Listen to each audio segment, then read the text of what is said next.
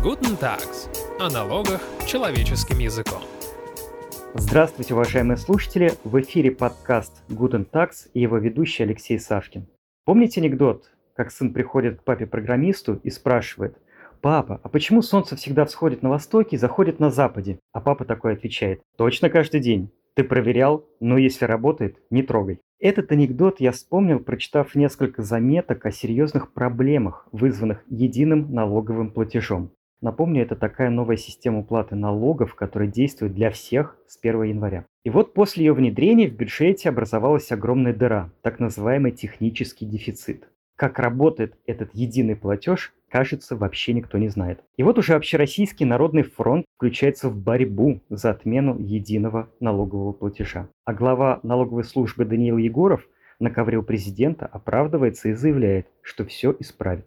Оставив за скобками вопрос, зачем это вообще все придумали, давайте разберемся, как жить дальше. Как уплачивать налоги по новой системе? Что делать с переплатами и как вообще взыскивается налог? Об этом мы спросим управляющего партнера юридической компании Tax Advisor Дмитрия Костальгина и партнера Tax Advisor Алексея Яковлева. Приветствую вас, коллеги. Всем привет. Всем привет. Итак, давайте сначала разберемся, какие проблемы начались в этом году у предпринимателей после введения этого единого платежа. Дмитрий, давайте для начала вкратце напомним, что такое этот ЕНП, ну таких контурами, и четко по пунктам пройдемся по каждой болевой точке. Система единого налогового счета, если ее рассматривать абстрактно, достаточно проста. Вы платите все время э, по одним и тем же реквизитам суммы налогов, а потом налоговый орган их разносит. Вроде бы все просто и понятно, и, в общем-то, так она преподносилась, но, как говорится, гладко было на бумаге, но забыли про овраги. И сейчас сложности именно технического характера, именно они так преподносятся, да, что неправильные данные, грязные данные, так называемые, что-то сходится, что-то не сходится, но в целом это дело житейское, как говорил Карлсон, и это можно наладить. И с этим, в общем-то, трудно поспорить. То есть в каком-то смысле это когда-нибудь наладится в любом случае. И скорее мы сегодня хотим вместе обсудить проблемы не технического характера, которые не связаны с техникой. Цифра не та подтянулась из какой-то базы данных, программа плохо отработала, потому что есть явное ощущение, что вот за этими действительно серьезными техническими проблемами, потому что она многих коснулась и вот действительно так вылилось наружу, что уже совещание на уровне президента по этому вопросу проводится. Угу. Но вот кажется, главное ну, не опасность, а, как сейчас принято называть, вызов для налогоплательщиков. это то, что за этими техническими проблемами забыли базовые какие-то принципы, базовые гарантии и, в общем-то, правовые вопросы серьезные, которые возникают в связи с этой системой единого налогового счета. Что иметь в виду? А вот такие простые вещи, как э, все-таки, когда считается налог уплаченным, потому что мы все 20 лет с лишним там, да, с 99 -го года жили в концепции, что платежку в банк предъявил, значит, налог уплачен, поэтому с меня ни штрафа, ни пени не должно быть. Я могу уплатить налог досрочно. У меня есть понятный срок на возврат налога с так называемой скрытой переплаты. И я понимаю, что он точно три года и не меньше. Какие-то такие важные вещи, с которыми мы все свыклись, да, и создается впечатление у многих, э, что эти вещи вроде как с нами также остались, но сейчас вот мы заняты этим вопросом, нам нужно сальдо, вот это пресловутое входящее единого налогового счета, выверить, и все силы умственные, физические и административные направлены туда. А что с этим сальдом? Извините, вот вы сказали, я не понимаю, почему его надо выверить? А потому что это же единый котел, и нужно так называемое входящее сальдо, то есть точка отсчета, от которой оттолкнуться, и дальше система уже будет работать. И, соответственно, если сальдо будет некорректное, дальше все посыпется. Ну, в общем, у меня что-то сегодня много аллегорий из мультиков. Как говорил капитан Врунгель, да, как вы яхту назовете, так она поплывет. И в этом смысле, если у вас будет неправильное сальдо, то ваша налоговая яхта может дать течь и утонуть, что называется. Ну, вот мне кажется, что когда мы говорим про единый налоговый платеж, единый налоговый счет, начать с главного, да, то есть у нас вообще-то до 23 года мы считали, что у нас несколько налоговых обязанностей, ну, по количеству налогов. И, кстати, в Конституции написано, каждый обязан платить законно установленные налоги и сборы. То есть у каждого плательщика было несколько обязанностей. Ну, если физлиц, это понятно, там НДФЛ, налог на имущество, транспорт на земель. Недвижимость. Да. У юрлиц посложнее, да, потому что налог на прибыль НДС, если мы говорим про общую систему, налог на имущество, взносы, земельный, транспортный, еще и налоговый агент. И это все были налоговые обязанности. А сейчас нам это все свалили в котел, назвали единый налоговый счет. Как бы нам ФНС предложила свою услугу, она будет вести участок учета наш по расчету обязательств бюджетом. Это как если бы вот мы, как обычные люди, да, у нас же у каждого есть свои финансовые обязательства. Это там платить за квартиру, например, платить по кредиту у кого есть, платить, может быть, за учебу. И вот приходит какой-то банк и говорит, слушайте, вы мне просто давайте деньги вот на все-все-все, а я буду дальше распределять. Да, но получается, что тогда у нас перед банком одна обязанность. А было до этого несколько. И мы могли каждую обязанность оценивать отдельно, как мы ее выполняем, поспорить по ней, поспорить в отношении каких-то вот технических моментов. А с 1 января 2023 года налогоплательщики живут в режиме вот этого большого котла. Все налоги свалились в одну кучу. Что такое сталь? Это как раз вот все перемешивается, грубо говоря. И сводный итог нам выдают. А, как вот э, раньше шутили, в кодекс просто нужно добавить э, одну обязанность «плати», да, вот дошутились в каком-то смысле, потому что ты просто только плати, на счет.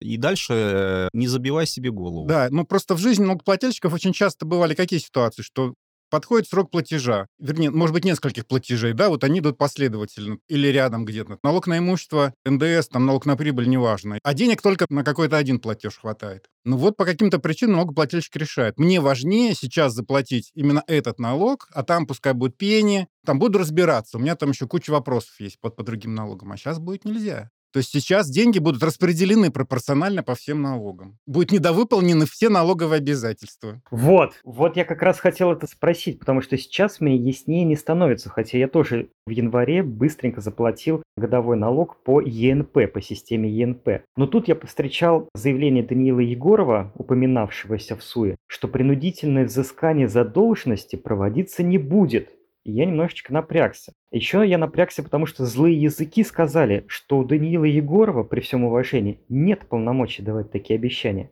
Правильно ли понимаю, что предприниматели хотят и могут наказывать за ошибки вот тех, кто вот это вот все придумал? Ну, объективно, тут палка о двух концах. С одной стороны, конечно, формально таких полномочий нету, но мы уже с ковидных времен смирились и привыкли, что квази такие полномочия есть. И, в общем-то, они скорее, поскольку в плюс бизнесу и налогоплательщикам, что ФНС дает честное слово. И, в общем-то, мне кажется, здесь как раз а, предъявлять им претензии, что у вас мало полномочий, ну, наверное, можно, но это совсем какое-то Крючкотворство. Крючкотворство с одной стороны, с одной стороны, да, поскольку оно именно права как бы расширяет, да, гарантии усиливает налогоплательщиков. Но мы понимаем, почему эта гарантия дана. Потому что и так столько проблем, и если еще взыскание будет этих сумм ФНС спасает себя в этой ситуации прежде всего, потому что если они на основании кривых данных по сальдо сейчас начнут начинать пени взыскивать, а потом налогоплательщики начнут возвращать. А за что взыскание-то, объясните? Извините, я не понимаю, за что взыскание-то? Так неважно, Алексей, если бы вы жили как компания в режиме КЛС раньше, вы бы знали, что в КЛС иногда происходят волшебные события. То есть какая-то недоимка всплывает. КВС это что? Карточка лицевого счета налогоплательщика. Это там, где все начисления, все платежи. Это предок да, единого да, налогового счета. Налогового счета. И это загадочно, это терра инкогнито для налогоплательщиков. Когда просто налоговый орган спрашиваешь, а как там пеня считается, они говорят, это машина считает. Вот КЛС машина считала. ЕНС и ЕНП будет тоже машина сводить. Классическая ситуация, как мы сейчас понимаем, которую пытаются расчистить, например, в это сальдо каким-то чудесным образом прилипла недоимка, я не знаю, там, 2000 года который взыскать уже нельзя было. И, да, и там неважно, платил ты, не платил, никто уже концов не найдет, но у тебя задолженность там минус 10 миллионов. И если вот, как Алексей говорит, ее начать взыскивать, это будет кошмар. И, слава богу, служба это понимает. Ну, она просто на стоп поставила именно эти взыскания, потому что нужно расчистить данные. Если честно, это вот для меня было настолько ожидаемо, что будет, эм, ну, по сути, коллапс, и напрашивалось, вот когда вводился этот механизм единого налогового счета, единого платежа, да заморозьте вы пени на полгода на ближайший, пока вы налаживать будете. Пени и штрафы. Прямо вот в законе в законе, который вводит вот это все. Ну, сделать так, на период отлад. Нет, вот надо было, сроки какие-то были, видимо, важно включить, но теперь вот нам зато с высоких трибун говорят. Я думаю, что здесь все-таки налогоплательщики могут ориентироваться на эти публичные высказывания, как вот в налоговых спорах, да, мы иногда говорим. Сформированы правомерные ожидания все-таки. Вот позиция официального лица, да, что взыскания не будет. Наверное, на этом можно, в принципе, ориентироваться. Кстати говоря, вот мы в прошлом посвящали ЕНП не один выпуск и упоминали его постоянно недобрым словом и предупреждали, что будет кавардак, но ведь не одни мы такие умные. Все же понимали, что будет коллапс. Почему ничего не сделали? И можно ли было что-то сделать для того, чтобы коллапса не случилось? Ну, сейчас, мне кажется, уже поздно вскидывать руки к небу и вспоминать, что можно сделать, что нельзя, к сожалению, да, потому что уже закон принят, и опять же, вот даже мы сейчас опять ушли в техническую сторону опять. Как этот коллапс, техническая обработка данных, бла-бла-бла и так далее, так далее. Объективно, как бы мы не бухтели, это решаемая проблема. Она будет решена. То есть даже предположим, таким вот, как в IT-сфере говорят, force, да, когда взламывают пароль методом подбора. И сейчас что происходит? Такой в кавычках force с точки зрения сальда. Все проводят сверки индивидуальные. То есть даже ФНЕС говорит, ребят, вот с марта по апрель индивидуально ногами топаем, если вас что-то не устраивает. Садимся и как-то выверяем. Ну, в принципе, у нас сколько по ЕГРЮЛу ИП и компаний в районе, наверное, 7 около 6-7 миллионов. Да-да-да, да, нормально. За март-апрель, условно говоря, не 6-7 миллионов, конечно, сверок будет, но условно там пару миллионов сверок придется провести. Еще один коллапс. Ну, это коллапс с точки зрения, конечно, нагрузки линейных э, налоговиков. Про них, к сожалению, мало кто вспоминает, а это живые люди, и, к сожалению, те а, высокие обещания, которые даны были с высоких трибун, они на самом деле на плечах вот реальных исполнителей, которым, извините, тоже достается негатива. Ну, будь здоров, будем честны. То есть э, у нас не все налогоплательщики э, милые, приятные люди, да, и их, извините за сленг, тоже может бомбить, и весь негатив выльется на конкретного исполнителя. Поэтому, опять же, вот я вернусь. Технические вопросы, да. Рассосутся рано, рассосутся. рано или поздно. Да. Но есть правовые вопросы, вот то, что Алексей начал, что как-то вот с обязанностями у нас как-то вот не стыкуется как-то предыдущая система, да, и общие как бы принципы, что у меня одна обязанность, и я ее хочу исполнить, и мне не дают ее исполнить. Давайте разберем практические вопросы, как жить с этим ЕНП. И вот вы упомянули про обязанность. Давайте посмотрим, как выглядит этот процесс уплаты налога по стадиям от и до, и когда вот эта священная обязанность считается исполненной, уплата налога. А здесь первая проблема, которая серая зона. То есть вот если по шагам у нас немножко сочлемся да, на норму, у нас полностью переписали 45-ю статью, которая как раз регулирует, когда у нас налоговая обязанность считается исполненной. И теперь у нас оказывается оказывается, обязанность по уплате налога считается исполненной со дня перечисления денежных средств в качестве ЕНП в бюджет. Со счета в бюджет. Перечисление денежных средств в качестве ЕНП в бюджет. Вот дословно. Теперь можно задаться вот вопросом. Я не понимаю, что это такое. И я не понимаю. И, наверное, мало кто понимает в том смысле, что это какой-то новый термин, что считается перечислением денежных средств. Да? Потому что раньше у нас было указано платежку в банк предъявил, остаток на счете достаточен, даже если деньги не дошли до бюджета, налог считается уплачено. А здесь уже перечисление должно быть физически, видимо, ну так мы вот начинаем рассуждать, предположим. Да, я тут немножечко, могут сказать, передергиваю, потому что в других пунктах 45 статьи написано, что я тоже вынужден процитировать, вы должны тоже оценить красоту, красоту русского языка. ЕНП учитывается на ЕНС на основании информации из государственной информационной системы со дня предъявления в банк поручения на перечисление в бюджет там бла-бла-бла налога. Переведите Переведите, пожалуйста. Перевожу. То есть у нас получается какая-то некая двух-трехуровневая структура, да, когда нужно понять, налог уплачен или нет. Потому что сама обязанность только считается исполненной, если мы в лоб читаем, когда перечисление в качестве единого налогового платежа, а ЕНП, он учитывается, когда получена информация из государственной информационной системы, mm. возникает вопрос, если она получена позже, а если она не получена, ну то есть уже какой-то, кроме банка, посредник в виде информационной системы воткнут. Хотя здесь, вот мне кажется, главное это что? Что на налогоплательщика, вернее, от него должны отстать, когда он сделал все, что от него зависит. От него что зависит? А ну, так как идее, раньше да. было записано, платежку принести. Ну да. А вот это дальше, а вот система подгрузит. Простите, это не моя система. Я налогоплательщик, я не контролирую эту систему. Я не могу ей пинка дать, чтобы она вовремя сработала. Я не могу там разобраться, если там в ней сбой какой-то. А вдруг что-то там произойдет? Так ли часто что-то происходит не то? Ну, прям объективно. Неважно, количество-то неважно. И никто не знает. То есть э, тут вопрос опять же, действительно можно сказать, ну это технический вопрос, это вас не должно интересовать. Но, как мы видим сейчас из реальных кейсов, вот эта обработка информации, она может запаздывать на день. Система-то работает тупо, она, если на день позже, то уже получается, у тебя просрочка. платеж. Да, у тебя получается, видимо, просрочка, значит, пеня. Но самое главное, к чему мы ведем, основной вопрос. Если жить на старой парадигме, что достаточно у нас поручения в банк, и я чист перед бюджетом, то если мы презюмируем эту концепцию, то получается следующее, что действительно налогоплательщик закидывает деньги на единый налоговый счет и сидит сложа ручки. И налоговый орган должен сам разнести. И все хорошо. Да, но эта система не может так работать. Почему? Потому что есть так называемые уведомления, которые обязаны налогоплательщики давать налоговому органу. Эти уведомления, это, по сути, скажем так, распоряжение. Разнеси эти суммы вот по этим бюджетам, по этим налогам и так далее, и так далее. Ничего себе. А все должны? И ООО, и ИП? Все должны. На 23 год там есть некий переходный период, кривой, косой. Базовый подход, да, все должны. Если у вас есть налоги, по которым срок уплаты наступает раньше, чем вы подаете налоговую декларацию, ну, например, там авансовые платежи. Я вообще не в курсе был, что мне нужно делать это уведомление. Неважно, считай, что ты в курсе. И вот как раз ситуация. Если мы сидим на концепции достаточного платежки, и моя обязанность исполнена, то как государству принудить подавать тебя уведомления? И контраргумент со стороны бюджета налоговиков будет следующий. Ребята, а недостаточно уплатить денег на единый налоговый счет? Если вы мне не даете вот это уведомление, я не знаю, куда разнести деньги. Деньги до получателей соответствующих бюджетных средств не доходят. Значит, что?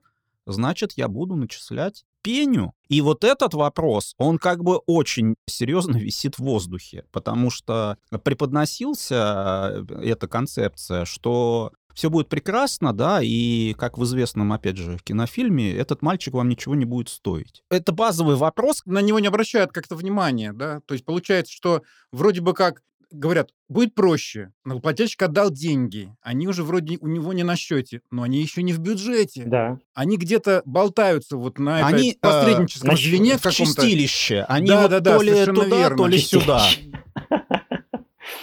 Коллеги, как подавать это уведомление там? Расскажите ИП и ООО. Но уведомление Практический просто вопрос. подается. Это, по сути, на самом деле квази-отчетность, которую ты подаешь по... Личный кабинет, через например. личный кабинет, либо через оператора по ТКС. То есть проблемы подать нету. Это, с одной стороны, некий технический момент, но, очевидно, с этим уведомлением очень много связано. А самое, кстати, вот интересное, да, это мы про ужасы, пени и так далее, да. У налогоплательщиков до 23 года было такое право исполнить обязанность досрочно налоговую. Ну, надо мне. Вот я хочу не дожидаться срока, причем часто там связано с- больше там со средним крупным бизнесом, да, надо бы быстрее там региональный бюджет По просьбе. или по просьбе, или в целом... э, Руководителя сказать, э, региона. Да. Это можно сейчас сделать. В каком смысле? Деньги-то вы отправите пораньше, они зачислятся на счет. Но до бюджета они не дойдут, пока не будут распределены. А когда они распределяются? Только по крайнему сроку уплаты. То есть раньше они не будут распределены никак. Отлично. Конституцию мы уже в одном ракурсе сегодня упомянули в СУе. Вот в СУе здесь хочется сказать, а как же налоговый федерализм, да? Потому что у нас основные принципы взимания налогов и сборов, они вообще-то в совместном ведении, если кто-то помнит в Конституции, центра и субъектов РФ. А у нас здесь такая очередная мегацентрализация получается. Помимо того, что, как я говорил, у нас есть обязанности налоговые, они по видам налогов распределены, но они по видам бюджетов еще у нас, мягко говоря, тоже были распределены. И в этом э, котле получается, что все варится в одном счете, который курирует центральный орган наш исполнительной власти. ФНС. Я несколько даже шокирован масштабом э, разверзшейся пропасти.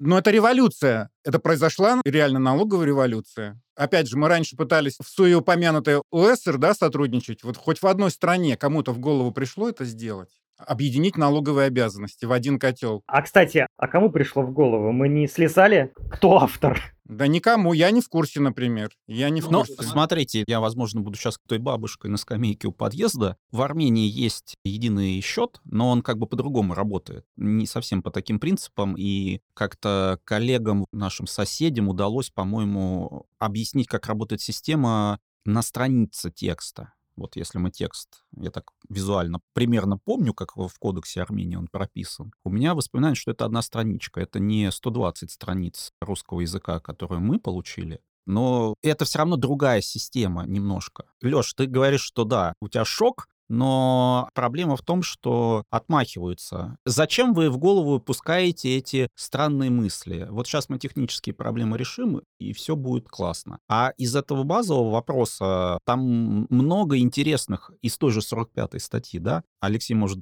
подробнее рассказать, что происходит с процедурой взыскания. Сейчас мы к процедуре взыскания перейдем, а перед этим я хочу еще один шаг в пропасть сделать и поговорить о переплатах.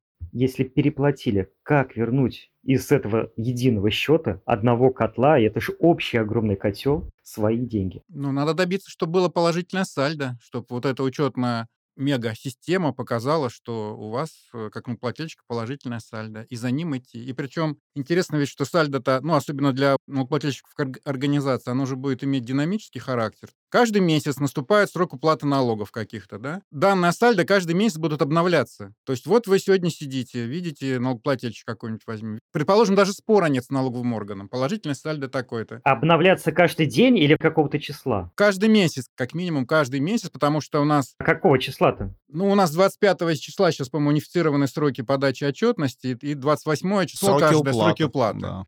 У нас вот помимо того, что... С 25 по 28. Да, и получается, что каждое 25 число на рубеже 25-28 будет как каждый месяц обновляться данные о сальдо. А процесс даже с налоговой разобраться как-то или там досудебку пройти, да, это какое-то время занимает. И получается, что пока налогоплательщик будет шагать по вот этим инстанциям, у него сальдо будет обновляться все время. Ему что просить-то? Сколько ему просить-то надо будет? Ему каждый раз надо будет обновлять свою позицию в этой части. Про взыскание все-таки немножко начнем. Вот для налоговых органов написали прямую норму, что когда, допустим, они через суд взыскивают задолженность, да, ну даже не для налоговых, но для суда, что суд присуждает не больше, чем размер отрицательного сальда на момент принятия решения. Так налогоплательщик просить может, получается, в размере положительного сальда. А если сумма спорная, то тут вообще вопрос возникает, да, то есть ее нет в сальдо, она не повлияла на сальдо, да, то есть налоговая не видит это как переплату. Надо, получается, оспаривать показатель сальда, который, опять же, динамический, и каждый месяц может обновляться, исходя из того, что какие-то ну, плательщик текущие платежи заплатил, ему что-то могли вернуть. Ну, просто чудесно. То есть раньше этот вопрос как решался? Можно было подать требования имущественного характера. Вот он, плательщик видит, что он переплатил, не знаю, налог на имущество организации. Возьмем организацию, да. Вот он видит, что переплатил. Все, он решает эту задачу. Прошу вернуть, прошу обязать, как, как, как формулировались требования, прошу обязать налоговую инспекцию вернуть излишне уплаченный налог на имущество за такой-то период. У нас сейчас не будет налога, переплаченного за такой период, у нас сальдо будет. А оно динамическое. А оно динамическое, да. Поэтому Хорошо. какое требование имущественного характера заявлять? Или его каждый раз обновлять, каждый месяц заниматься этим обновлением? Ну, вот эти вопросы, да, вообще не решены. Ну и зачем о них думать? Это пусть э, налогоплательщики думают или наоборот не думают, потому что мы считаем за вас налоги. Такая концепция, видимо. Но, а, опять же, это вот про те гарантии, которые скажем, были и, видимо, как минимум, если и не исчезли, то сильно как-то поблекли с точки зрения того, как налогоплательщик может э, реализовывать свои именно имущественные права. И Алексей абсолютно прав, что, кажется, достаточно будут часто ситуации, когда ты вроде хочешь вернуть какую-то переплату физически себе на счет, на свой расчетный счет. А это получается как та морковка, которая она перед тобой болтается, но ты достать ее не можешь. То есть даже если тебе сальдо положительно это сделали, ты вроде готов написать заявление о возврате на свой счет, а в этот же день бахает какая-то новая обязанность, и это все списывает потому что это единый котел. И тут, наверное, важно сказать, помимо того, что была и есть такая, скажем, прямая, классическая, что называется, процедура взыскания, но из-за того, что у нас теперь котел, у нас 45-я статья в 8 пункте налогового кодекса определяет принцип распределения денег как единого налогоплатежа, если недостаточно средств чтобы закрыть все обязанности, да, чтобы закрыть все обязанности. И очередно следующее. В первую очередь погашается недоимка. Недоимка – это сумма налога, не уплаченная в срок, исходя из календарной очередности, а по недоимке с момента ее выявления. Коллеги, а вот если предприниматель вовремя не выполнил свои обязательства, как ему выставляется требование о взыскании налога? Какова процедура и сроки? Это касается не только предпринимателя, она общая, это процедура для всех налогоплательщиков. В отношении требования вроде бы нормы так чуть-чуть подрихтованы, что называется, не будем в терминологию вдаваться. Требование, да, появляется. Требование на сальдо выставляется на отрицательное, не на конкретный налог. Да, в требовании указываются, конечно, из чего сальдо сложилось, но оно выставляется именно на сальдо. Три месяца, по-моему, с момента фиксации этого отрицательного сальда в качестве обязанности налогоплательщика. Дальше, если требование не выполнено, то есть задолженность не погашена. Три месяца прошло. Да, то налоговый орган может начать уже процедуру взыскания с денежных счетов. И он принимает так называемое решение о взыскании задолженности. Оно размещается в ресурсе, который, видимо, будут вести банки с налоговиками вместе. Называется реестр решения о взыскании задолженности. На основании этого решения в этом же ресурсе будут формироваться инкассовые поручения налогового органа. И они будут динамическими. Почему? Потому что, как мы уже говорили, сальдо-то может обновляться. То есть если налогоплательщик частично погасил, например, задолженность, да, было 100 рублей, стало там 50, то в этой системе должно произойти обновление, потому что инкасса-то нельзя же списать тогда в этой ситуации больше. Предполагается, что эта система тоже как-то должна работать-то хорошо, потому что там ну, чтобы такие она сроки... лишнего не списала. Совершенно верно, да, чтобы она не списала лишнего. Но к ней нет доступа у налогоплательщиков. Это первое. Второе. Да, еще одна система. Господи. Да, вот можно обратить внимание на, было, видимо, большое какое-то, скажем так, встреча ФНС с представителями банков, и они спрашивали их, ну, вроде бы, опять же, технические вопросы. А вот когда все-таки задолженность-то поменялась, и появляется вроде бы как новая сумма, так это новая инкасса или это уточнение старого инкасса? Старое, которое было выставлено, напоминаю, какое-то время назад. У него есть какая-то предыдущая дата. И ФНС говорит, нет, это уточнение инкасса. Это уточнение. То есть получается, что один раз попав и сформировав задолженность, процедура взыскания будет длиться, пока она не выйдет в ноль. И более того, пока из норм не видно, что вообще решение о взыскании задолженности, оно куда-то там, в общем, растворяется. То есть оно вроде бы с нулевой суммой висит в этом реестре, можно так понять. И налоговый орган может тогда в любой момент, как бы как на регуляторе, да, вернуть ситуацию ну, в другое положение, что называется. И еще раз напомню, такое впечатление, что к этому ресурсу не будет доступа у налогоплательщиков. Да, это особенно радует. Они будут получать какие-то отдельные решения о взыскании. И для них такая предусмотрена old-fashioned форма, это ТКС на бумаге и так далее. Ребят, если вы делаете удобно, да, под лозунгом удобно, прозрачно, комфортно, ну, включайте в эту систему налогоплательщиков. И считайте, что они тоже получили решение о взыскании. Нет. Значит, банкам отдельно, налогоплательщикам отдельно. Это да, это как бы шероховатости, но самый, кажется, неприятный в том числе нюанс, это если прошла налоговая проверка. Да, потому что вот помимо вот этого механизма такого официально называемого взысканием, есть последовательность распределения денег в качестве единого налогоплатежа, если их недостаточно на всю обязанность. Вот есть несколько обязанностей, прибыль НДС, э, там, налог на прибыль 100 рублей, а на счет упало 50. Вот как распределяется? Закон отвечает. Сначала недоимка гасится, начиная с наиболее ранней даты. Дальше текущие платежи, условно, налоги, да? Дальше там пени проценты и потом штрафы в последнюю очередь. То есть получается, если ну, плательщик ошибся, думал, что он сейчас вот заплатит какой-то налог, а оказалось, что еще какие-то обязанности, недоимка, например, какая-то, то в первую очередь недоимка будет погашена. Особенно это, может быть, более понятно будет, если прошла налоговая проверка, вы прошли всю досудебную стадию, решение инспекции вступило в силу, налоговики любят говорят законную, но законная сила судебных актов. В силу, просто, у них просто сила. Решение вступило в силу, оно начинает формировать обязанность, или, как говорят бухгалтеры, встало в КЛС, да, начисление появилось и увеличило вот это сальдо. А вы как-то, может быть, не учли это, у вас подходят сроки текущих платежей, у вас деньги только на текущие платежи. Хватало. Вы закидываете их в качестве единого налогового платежа. Но по вот этому распределению впереди-то недоимка пойдет. Съедается недоимка, начисленная по решению. Потому что она раньше по она календарной раньше, о- да. очередности. А по текущим платежам, текущие платежи формируют отрицательное сальдо, потому что деньги, которые вы думали, что должны туда пойти, ушли совершенно в другом направлении. И это такое, взыскание, это такое, вот у нас уже аллегория появилась, это когда вот на дороге хулиганы, как говорится, по обочине объезжают поток, вот это 45-я статья с вот этой последовательностью, это такая квази-взыскание, но гораздо более эффективное и более быстрое. очень удобная для Ну и, соответственно, получается, возникает вопрос, зачем вот эта процедура требования какие-то выставлять, Чтоб- реше- чтобы до нее дошло, что должно вообще Да, произойти. решение. Это не нужно. Но самые ягодки в том, что если налогоплательщик собирается оспаривать это решение, то вообще до 23 года, ну, оно формально сейчас есть, у нас есть право попросить суд обеспечительной меры, которая заключается в том, что суд на время рассмотрения дела запрещает налоговому органу